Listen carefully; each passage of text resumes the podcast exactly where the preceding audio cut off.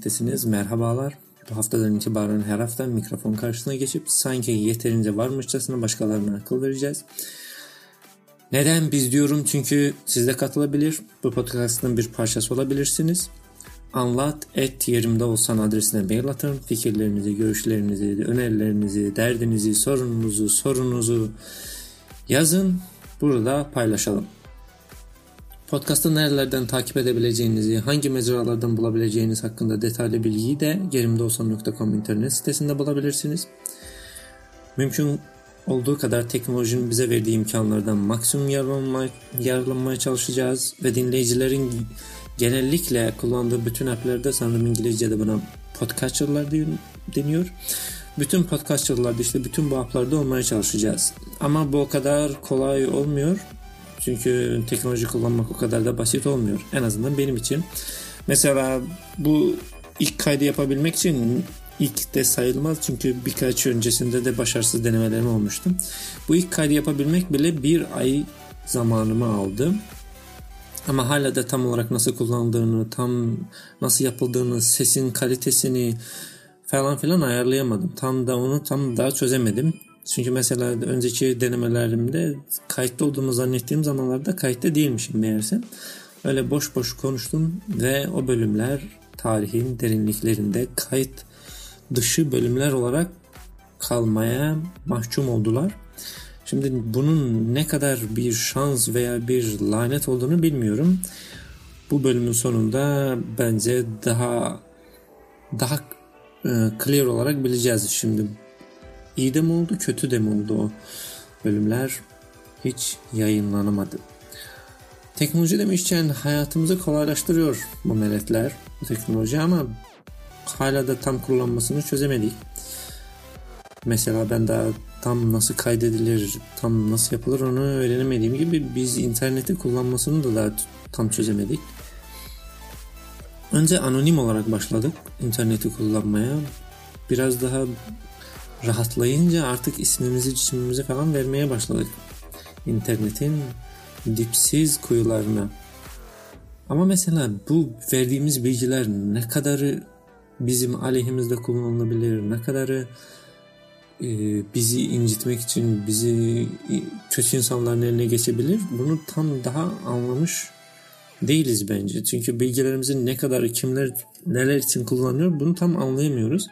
En basitinden bunu söyleyeyim. Son olaylar patlaklayınca Cambridge Analytica'da bizim kedi videolarını like'lamamızdan karakter analizimizi yapabiliyorlarmış gibi korkunç bir bilgiyi öğrendik. Yani abartıyorum tabi de ama adamlar bütün Amerikan halkının psikolojisini Facebook'taki datalardan o garip garip hani quizler vardır ya sen bunu seviyorsan muhteşem bir bilim kurgu kahramanısın bilmem ne bu gibi zırvalıklar işte onlarla insanların e, kişilikleri hakkında nasıl düşündükleri hakkında hangi partiye oy verecekleri hakkında baya bir bilgi elde edebiliyorlarmış. Garip bu. Yani bilim kurgu filmi gibi geliyor ama öyle değil. Biraz da bu bilim kurgu dedim ya Black Mirror'ı hatırlattı bana. İlk ele almak istediğim konu da bu. Konu dediğim bir arkadaşım bizden ben izlen diyorum. Bizim bir WhatsApp grubumuz vardı. Orada yazarak bir tavsiye istedi. Şimdi sizlerle o konuyu paylaşmak istiyorum. Sizin de bir e, görüşlerinizi ve yorumlarınızı öğrenmek hmm, ilginç olurdu. Pardon. Bu arada konuşmamdaki bozukluklar, aksanımdaki bozukluklar, bozukluklardan dolayı e, haterlar not etmeden önce ben not edeyim. E, sebep benim artık son 6-7 senedir yani bayağı uzun bir senedir Türkiye'de yaşamam. Türkiye'de yaşamamam. Ee, uzun zaman oldu ben Türkçeyi gündelik yaşantımda ilk dil, ilk dil olarak kullanmıyorum. Bundan dolayı baya bir bozuldu.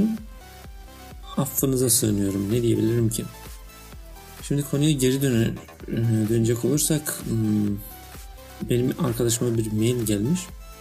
O da bizle paylaştı ve yerimde olsanız siz ne yapardınız diye.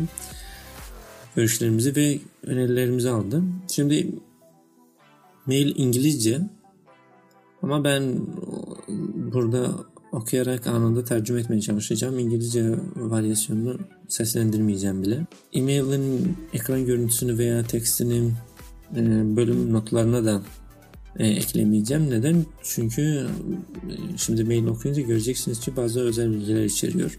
Adam ilk yazdığı şey arkadaşımın parolası olmuş ve diyor ki bu sizin parolanızdır. Şimdi dikkatinizi çekebildiğime göre bildiğime göre esas konuya geçebiliriz. Öncelikle bildirmek e, bildirmek isterim ki kimseye bu maili atmak için bana bir ödeme yapmadı. Sizi tehdit etmeyeyim bana hiç kimse söylemedi. Ama ben isterim ki sizin dikkatinizi çekeyim.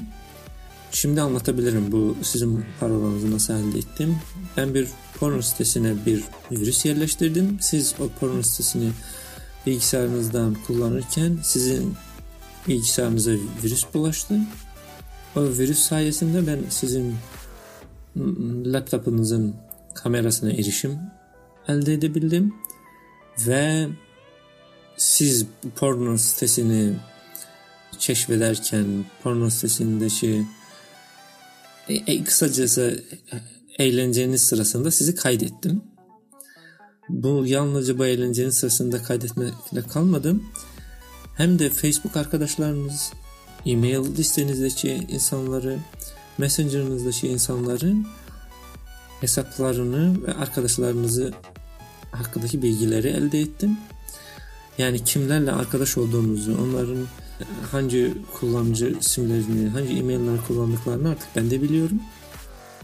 Şimdi size seçenekler sunuyorum. Dikkat ederseniz adam bir ahlaksız için bayağı ahlaklı yani. Bir şantaj ediyor bir de seçenek veriyor. Şimdi bayağı da demokratik bir yaklaşım. Ee, şıkları sıralıyor. A şıkkı siz bu e-maili ignore edeceksiniz yani yok sayın ve ne olacaklardan olacakları katlanın neler olabilir eğer bu e-maili yok saysanız sizin bu e, ekran kaydınızı aldığım videoyu e, az önce e, söylediğim Facebook arkadaşlarınıza akrabalarınıza e-mail listenizdeki olan insanlara gönderirim ve bütün itibarınız yerle bir olur. Şimdi e, olayın ciddiyetini anlatmak için ufak bir not düşeyim.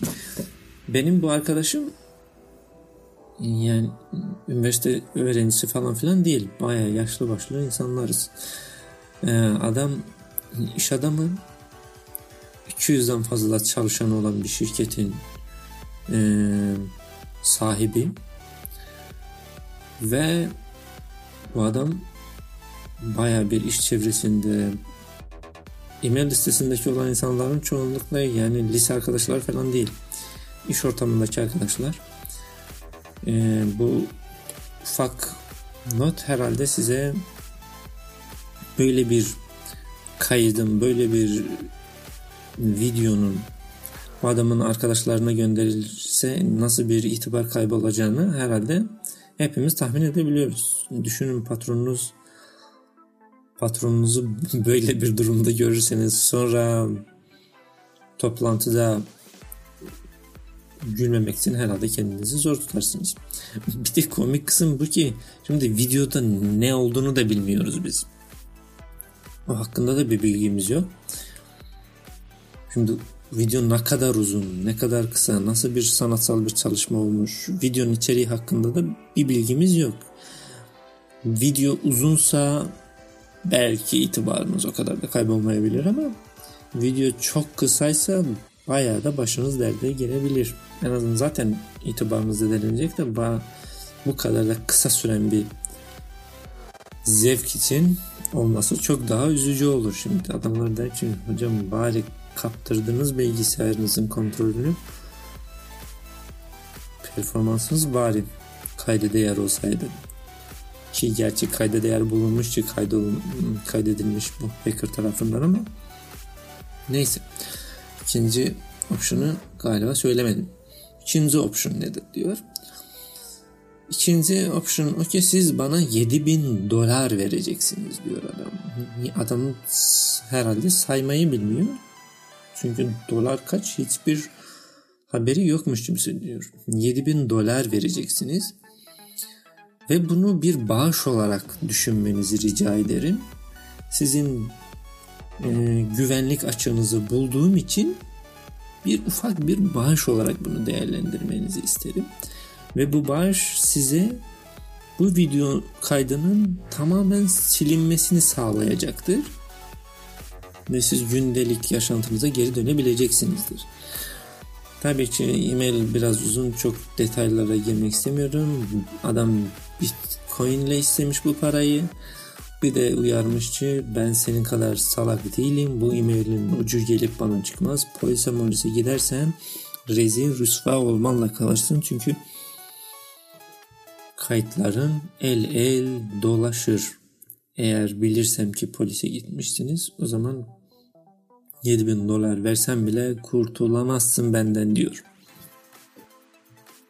Şimdi arkadaşımız bunu bize sorunca biz önce bir afalladık ve ilk aklımıza gelen şu, soru şu şekilde oldu ki oğlum bu grupta kimin videosu 7000 dolar eder? Önce onunla iyice bir dalga geçti ki adam ne sanıyor olan 7000 dolar daha filmde o pornoda oynayan e, sanatçılar almıyordur 7000 doları. Sen ben orada ne yaptım da sen bunun 7000 dolara değdiğini düşünüyorsun. Önce bir gururun arkadaşa söyledik ki sen baya bir başarılı bir akt sergilemişsin. İşte acting konusunda neydi ya? Oyun, başarılı bir oyun sergilemişsin. İşte ondan herhalde bu 7000 dolar ediyor yoksa başka bir açıklaması olamaz. Her önüne geçenden 7000 dolar istersen oho, sen nereden çıkardın benim 7000 dolarlık bir itibarım olduğunu yani baya bir gurur insan gururu okşanıyordur herhalde. Bazı arkadaşlarımız da diyor ki abi boş ver ya boş ver yalan söylüyordur falan filan hem doğru söylese ne olacak erkekliğin şanındandır falan filan böyle gaza getirmeye çalışıyor arkadaşımızı. Arkadaşımız da tabii doğal olarak böyle bir kıllandı diyor oğlum siz benim videomu görmek için mi benim böyle gaza getiriyorsunuz gala, galyana getiriyorsunuz ki ben bu parayı vermeyeyim de benim videomda yayılsın da size görün mü yani bu kadar neyin merakı bu neyi merak ediyorsunuz? Orada sizin bilmediğiniz özel bir performans yok. Ama şimdi diğer arkadaşlarımızı da çok da eleştiremiyorum. Çünkü bir 7000 dolarlık bir performans varsa insan merak ediyor. Acaba burada ne oldu da 7000 dolar değerinde? Ee, şimdi ama tabii ki biz çok soğuk kalınan insanlar olduğumuz için meseleyi hemen böyle aceleye getirmek istemedik. Elimizdeki olaylar, elimizde olan bilgilerle daha mantıklı bir sonuç elde etmeye çalıştık. Şimdi ilk dikkatimizi çeken burada o oldu ki adamın e, verdiği şifre evet arkadaşımın bazı mecralarda kullandığı bir şifre ama bu şifreyi e-mail adresinde, Facebook adresinde kullanmamış. Şimdi diyebilirsiniz ki ama bilgisayarına virüs bulaştığı için o şifreyle değil de başka bir şifreyle hesaplarını kullanıyor olsa bile adamın bilgisayarı artık gitmiş. Erişim sağlanmış bilgisayara artık hiçbir yer güvenli değil diyebilirsiniz. Ama bu durumda başka bir arkadaşımız sordu ki oğlum ya bu devirde kim hala bilgisayarda porno seyrediyor? Şimdi bu konu hakikaten dikkatimizi çekti. Ee, arkadaşım çünkü biraz endişelendiği için bu detayı kaçırmıştı. Adam da diyor ki evet ya ben sonuncu defa ne zaman bilgisayardan porno seyrettiğimi hiç hatırlamıyorum bile yani. Kaçıncı bu devirde kim bilgisayardan porno seyrediyor ya? Şimdi alternatifi bilgisayarla seyretmenin alternatifi telefonda kendinle baş başa kaldığın zamanlarda böyle ufak açar ve göz atarsın ki son yeniliklerden haberdar olmak için. Ulu orta bilgisayarla insanları şimdi insanlar ortasında niye rahatsız edesin? Bir de zaten tek hmm, Cem Yılmaz'ın da bir gösterisinde söylediği gibi tek elle bilgisayar kullanmak oldukça zor. Hemen bir odaya gelebilir. Ama telefon olduğun zaman daha bir private oluyor sanki. Bilmem bana katılır mısınız? O zaman daha bir rahat oluyorsun. Şu akıllı telefonlar da artık çok akıllı. Böyle akıllı akıllı geçinip gidiyorsunuz. Ondan bilgisayara ne hacet ve bilgisayarı kim kullanıyor sorusu oldukça mantıklı. Şimdi diğer arkadaşımız bunu sorunca e-mail almış arkadaşım dedi la hakikaten ya ben sonuncu defa ne zaman bilgisayarımı böyle sanatsal bir çalışmayı seyretmek için kullandığımı hatırlamıyorum. Çok doğru yere bir parmak bastın. Bu demektir ki benim bilgisayarım birileri tarafından ele geçirilmiş olamaz. Eğer bilgisayarım güvenliyse bu verdiği şifre de benim her yerde bir şifre kullanmıyorum. Aynı şifreyi bütün mecralarda kullanmıyorum. O demektir ki benim arkadaşlarıma da e, onların kim olduğuna da erişim sağlamış olamaz. Şimdi esas iki konuyu kurtardık. Arkadaşın itibarı az çok güvende. Çünkü şimdi akrabalarım Facebook'ta torun torbaz e, resmi like'layan akrabalarınızın sizin böyle bir hmm, özel hayatınız olduğunu bilmek isteyeceğini sanmıyorum. Ne sizin ne onların böyle bir bilgiye hazır olduğunu sanmıyorum. Onun için bu e, arkadaş listesini kurtarabildiyseniz büyük ölçüde ve e-mail listenizi kurtarabildiyseniz büyük ölçüde artık oh rahatlayabilirsiniz. Şimdi başka bir mesele kalıyor. Acaba hakikaten böyle bir video kaydı var mı? Şimdi bu bizim arkadaşın verdiği arkadaş diyorum ya hacker'ın verdiği bilgiye eğer biz inanacak olursak adam diyor ki bilgisayardan kaydınızı aldım. Biz de anladık ki öyle bir siteye yarı bilgisayar üzerinden kullanılmamışsa, erişilmemişse demek ki bilgisayara erişim de hacker tarafından elde olunmamıştır. Ama bu soru hala açık bir soru.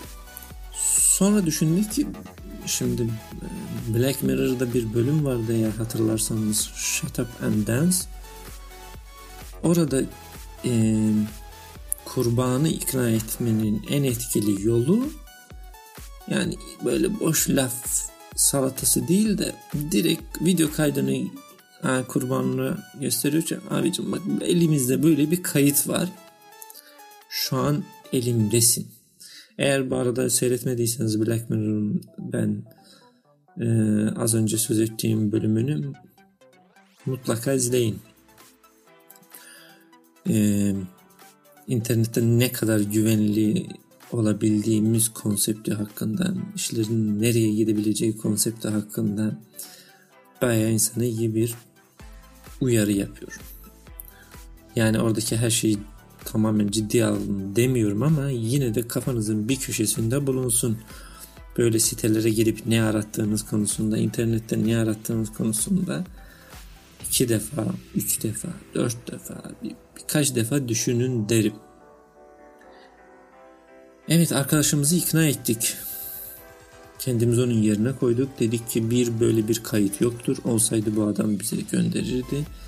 Adamın tek bildiği senin herhangi bir mecrada bir şifre. Ne mutlu ki o şifreyi de her yerde kullanmamış. O kadar üşengeç birisi değilmiş. Önem verdiği mecraların hepsi için farklı şifreler kullanacak kadar da bilinç sahibi imiş. Ve karar kıldık ki eğer böyle bir kayıt olsa bile bu kayıt 7000 dolar etmez. Yok öyle bir dünya yani. Söylediğim gibi oradaki kızlar o kadar almıyor be. Sen ne yaptın da 7000 dolar istiyorsun? Haksız bir para. Öyle yapılmamalı. Ee, ve olayın nasıl bir neticeye bağlandığını merak edenler için öyle bir video kaydı galiba yokmuş çünkü üstünden 3 hafta geçti hala hiçbirimiz bir mail almadık bu canlandırmayla ilgili. Şimdi sizin bu konuyla ilgili görüşlerinizi de hakikaten merak ediyorum. Siz olsaydınız ne önerirdiniz? Siz olsaydınız ne yapardınız? Soğukkanlı davranıp biraz daha bekler miydiniz yoksa oğlum çocuk benim hakkımda en önemli bilgiyi akrabalarıma göndermeden önce hemen devreye gireyim diye düşünür müydünüz? Başka bir konu başka bir nokta var. Evet yani siz olsaydınız paniğe kapılır mıydınız? İşte kısacası bunu öğrenmek isterdim. Yoksa daha soğukkanlı davranabilir miydiniz? Bizim arkadaşların sorduğu gibi arkadaşlarınızdan yardım alabilir miydiniz? Veya e, indirime gitmesini indirim almayı dener miydiniz? Çünkü biliyorsunuz biz tam fiyatını hiçbir şeye vermek istemeyiz. İlla da orada biraz da olsa indirim almaya çalışırız. Pazarlık olmadan biz biliyoruz çalışmış olmaz. Bu işler böyle arkadaş. Şimdi sen o virüsü yazdın da ben de o parayı açtım toplamıyorum hadi. Orta yolu bulalım da senin işinde benim işimde görülsün der miydiniz? evet ilk konumuz böyleydi.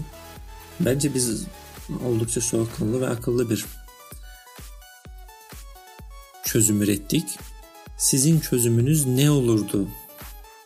Siz olsaydınız ne yapardınız diye sizin de konuya bakışınızı öğrenmek çok isterim. Yine hatırlatayım anlat et yerimdeolsan.com'a görüşlerinizi böyle sorularınızı, sorunlarınızı, yorumlarınızı gönderebilirsiniz. Kendimizi sizin yerinize koymamızı istiyorsanız veya benim sizin yerinde olsam ne yapardım merak ediyorsanız e, söylediğim e-mail adresine sorunuzu, görüşünüzü mail olarak atmanız yeterli olabilir.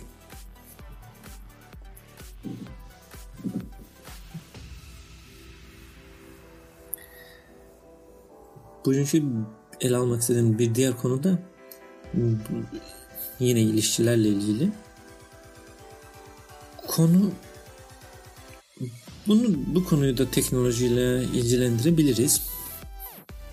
Ee, yine bu bu arkadaşım değil de bunu bir Facebook grubunda üye olduğum bir Facebook grubunda gördüm. Arkadaş anonim olarak internet derinliklerine haykırıyor ve yardım istiyordu. Bakalım siz olsaydınız ne yapardınız? Arkadaş söylüyor ki Arkadaşlar ben zengin bir ailenin kızıyla evlendim. Bir ili aşk e, bir yılı sorry pardon bir yılı aşkın bir süredir evliyiz. Kızın babası bana ev, araba aldı, iş kurdu. Yediğim önümde yemediğim arkamda. Ama gel gör ki bir hafta önce büyük bir problem. Evet büyük bir ee, problem. Problem olsun hadi. Büyük bir derdim var. Bir hafta öncesinde öğrendim ki e, eşim beni aldatıyor olabilir. Şüphelendim ve WhatsApp'ını açıp okudum. Gördüm ki şüphelerinde haksız değilmişim. Başka bir adamla yazışıyormuş. Birbirlerine yazıyorlar yani arkadaşlar anlayacağınız. Çocuk buna yazıyor, bu çocuğa yazıyor. Sonra eşini izlemeye karar vermiş. Hakikaten de bu çocukla görüştüklerini şahit olmuş. Ve şimdi arkadaş diyor yerimde olsanız ne yapardınız büyük bir çıkmazdayım. Derdim o ki şimdi ben eğer olayı açıklığa kavuşturursam, olayı dillendirirsem bütün ev, araba, para, pul ziyan olacak, gidecek. Yine ben bu alıştığım konforttan o fakir ve böyle anladığım kadarıyla da gurursuz hayatıma geri döneceğim. Şimdi ne yapmam gerekiyor? Ne yapayım da bu konuyu nasıl hmm, siz benim yerimde olsanız ne yapardınız? Siz olayı nasıl e, hallederdiniz? Çözümünüz ne olurdu? diyor. Şimdi mesaj gördüğümde bence bu arkadaş bazılarınız garip gelebilir ama arkadaş çok profesyonel birisi. Evlilik kurumuna çok profesyonel yaklaşmış. Bir iş e, bir business deal gibi bu olaya bakmış. Ondan dolayı da böyle duygusal bir şey olmadığı için siz bayağı size garip gelebilir ama bence ortada o kadar da garip bir şey yok. Adam duygularından dolayı değil de mantığından dolayı bu işin içine girmiş. Onun için de şimdi adamı rahatsız eden yegane konu eğerlerim bu konuyu dillendirirsem para elden çıkacak. Bu olurdu. Yani burada duygusu bir bu profesyonel bir evlilik.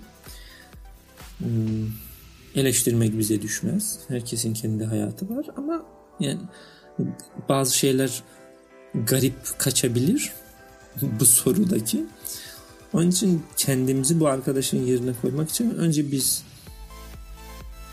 hmm, bazı hmm, detayları göz önünde bulundurmamız gerekiyor. Çünkü bu profesyonel bir evlilik. Duygusal bir bağ yok. Zengin olduğu için bir hanımefendiyle bir birliktelik kurulmuş, sağlanmış. Şimdi de o işten atılmak gibi bir şey olarak düşünün yani. Patronum beni işten atacak sizce ne yapmalıyım? Böyle bir yolsuzluk var şirkette. Patronum beni işten atacak siz benim yerimde olsaydınız patronunuzun bu yolsuzluğunu söyler miydiniz? diye soru gibi düşünseniz bence daha doğru olurdu. Daha mantıklı olurdu en azından. Yani bu bunları da göz önünde bulundurmakta fayda var. Kendimiz arkadaşın yerine hiç kimse bu arkadaşın yerinde olmak isteyeceğini düşünmüyorum ama yine de buradaki esas derdimiz, amacımız kafa dağıtmak, role play yapmak bir bir anlamda oyun oynuyormuşuz gibi düşünün. Kendimizi bu arkadaşın yerine koymaya çalışıyoruz ve kafamızı dağıtıyoruz. Yani kendi dertlerimizden kurtulup arkadaşın dertleriyle özdeşleşiyoruz. Onun için göz önünde bulundurun ki bu bir profesyonel bir evlilik. iş görüşmesi olarak düşünün. Patronunuz bir yolsuzluk yapıyor. Siz bunu biliyorsunuz Şimdi bil o zaman ne yaparsınız? Böyle olarak değerlendirin durumu. Şimdi tabii ki bunu Facebook grubunda sorarsan ee, artık neticesine de katlanacaksın kardeşim. Arkadaşlar da yazmış şimdi burada birkaç yorumlar vardı da onların pek fazla kayda değer olduğunu düşünmediğim için not almamışım. Ee, ama arkadaşlardan biri çok doğru bir noktaya parmak basmış. Hemen kaldırsın o parmağı. Çok da soğuk espriler. Arkadaşım, arkadaşım şimdi sen zengin olsaydın. Kız fakir olsaydı. Sen başka kadınlarla sürtmeyecek miydin? İyi bir nokta. Arkadaşımız tam bir kadın erkek eşitliği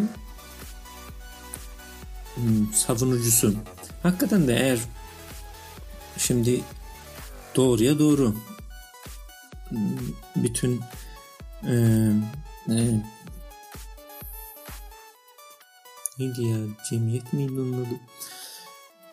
Şimdi bütün cemiyetlerde olmasa da bazı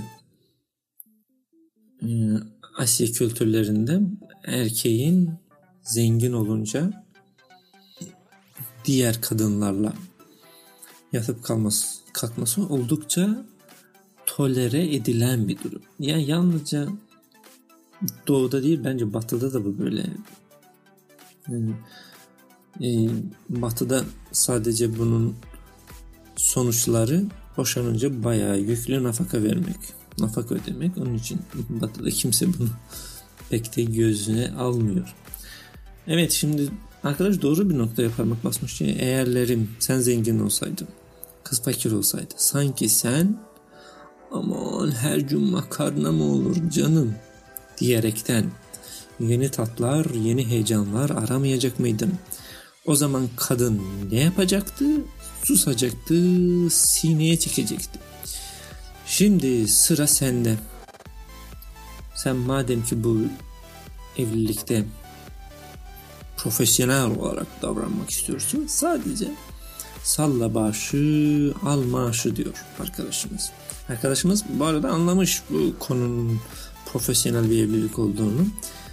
Ee, yorumunda hiçbir yerde bu barada bir bu bu yönde bir kanıt olmasa bir e, mention olmasa bile arkadaş anlamış diyor işte. Sen de onu gönlünü eyle. He he hanım he he de paranı harca hayatını yaşa diyor. Yani biz buna kurumsalda salla başı al maaşı diyoruz. Siz ne diyorsunuz? Bu konuda görüşlerinizi anlat. Et yerimde olsana mail olarak atmayı unutmayın. Ama bak ben böyle düşünemezdim. Başka bir arkadaş tam profesyonel bir avukat kafasıyla, avukat edasıyla bu olaya yaklaşmış. Böyle hakikaten de böyle farklı insanlardan farklı görüşler bilmek, durumları değerlendirmede baya yardımcı oluyor.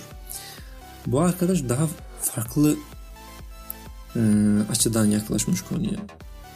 Adam diyor ki evlilik sürecinde alınan her bir şey ortak olduğuna göre senin de hakkın vardır o hmm, alınan şeylerde mesela evdir, arabadır falandır filandır. Eğerlerim taraflardan biri ihanet ediyorsa ve bu ispatlanabiliyorsa ihanet eden taraf evlilik döneminde alınan bütün her şeyi kaybedecektir. Adam diyor sen ne yapabilirsin? Yani ben senin yerinde olsam ne ne yapardım? Öncelikle evi, arabayı ve bütün değerli şeyleri e, önce değerli elmas falan filan böyle şeyleri satardım. Ev ve araba gibi şeylere yatırırdım ve onları da e, kendi ebeveynlerime veya çok iyi güvendiğim insanlara hediye olarak verirdim. Ki artık bu onların evlilik çünkü boşanma sonrası elde e, mal varlığı yarıya bölüneceği için yani bir evin tamamı yarısından tercih edilendir diye düşünmüş adam. Çünkü niye? Profesyonel bir evli bu arkadaşımız. Onun için de verdiği öneri e, yükte hafif, pahada ağır ne varsa sat, eve arabaya yatır, evi arabayı güvenebildiğin insanlara hediye et. Yani mal kaçırmak diyebilirsiniz bunları buna. Sonra bir bankaya git. Kredi çek. Evli ola olan. O parayla yine git. Ev, araba falan gibi bir şey al. Onu da hediye et. Güvendiğin insanlara. Sonra elindeki kanıtlarla mahkemeye git ve boşanma davası aç. Böylece kadının bütün mal varlığını elinden almış oluyorsun. Borcu ortak ödetiyorsun Hatta şimdi tam anlayamadım. Böyle arkadaşın yazısı doktor galiba çok okumuyor. Nasıl başarmış? Ondan da hiç haberdar değilim. Nokta virgül hiçbir şey olmadığı için böyle dümdüz gitmiş. Galiba bayağı sinirliymiş yazdığı anda. Kısacası kadını soğup soğana çevir diyor. Ama şimdi bu adam ne kadar haklı? Çünkü hangisinin yaptığı daha büyük bir kabahat? Şimdi onu bilmemiz lazım. Seviyormuş gibi davranıp kızın, kadının veya erkeğin, bireyin bireyin parası için evlenmek mi daha büyük bir ahlaksızlık? Yoksa ben seni terk ben seni sonuna kadar seveceğim deyip ihanet mi daha büyük bir ahlaksızlık? Hakikaten sizin de görüşlerinizi merak ediyorum. Onun için de topu size atıyorum. Ben burada tıkandım. El aldığımız konularla ilgili veya başka görüş bildirmek istediğiniz, bizim burada ele alıp paylaşmak istediğimiz bir olay varsa siz de görüş ve önerilerinizi e, sıraladığım konularla ilgili anlat et yerimde olsam.com'a mail olarak atabilirsiniz. Bundan başka Apple Podcast'ta, Spotify'da, Stitcher'da, TuneIn'de veya her nerede podcast dinliyorsanız orada yerimde olsan aratıp abone olmayı unutmayın. Bu arada Apple Podcast'ta yorum bırakıp oylarınızla destek olursanız çok şık olur. Yeniliklerden ve bölümlerden vesaireden haberdar olmak için ise abone bu pardon bu ne ya dilim yine abone et yerimde olsan.com'a mail atabilirsiniz. Mail attığınızda hoş bir mail olabilir veya herhangi bir şey yazabilirsiniz. Ee, abone et yerimde olsan.com'a mail atarsanız size bir davetiye maili gelecektir ve oradaki ufak birkaç adımı e, takip ederseniz adı, adımları izlerseniz mail listemize katılabilirsiniz. Böylece olacak olan olabilmiş bütün yeniliklerden haberdar olacaksınız. Bu haftalık bu kadar. Hadi kapatıyorum. Bye. Tschüss. 300. İşte çözün abi çözün bunları artık çözün ya. Allah Allah.